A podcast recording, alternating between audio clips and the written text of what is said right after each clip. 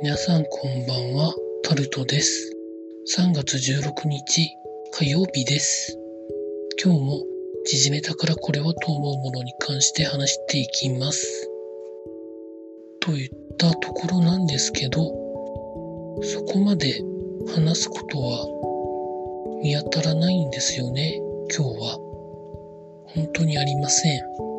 どうしたものかとも思ったんですけれども、何か思いつくかなと思って考えてはみたものの思い浮かびませんでした。桜が多分そろそろ咲くのじゃないのかなと思ってますので、今週のどこかの機会に桜の標準木、気象台の標準木を見てこようかなとは思っているところでございます。以上タルトでございました。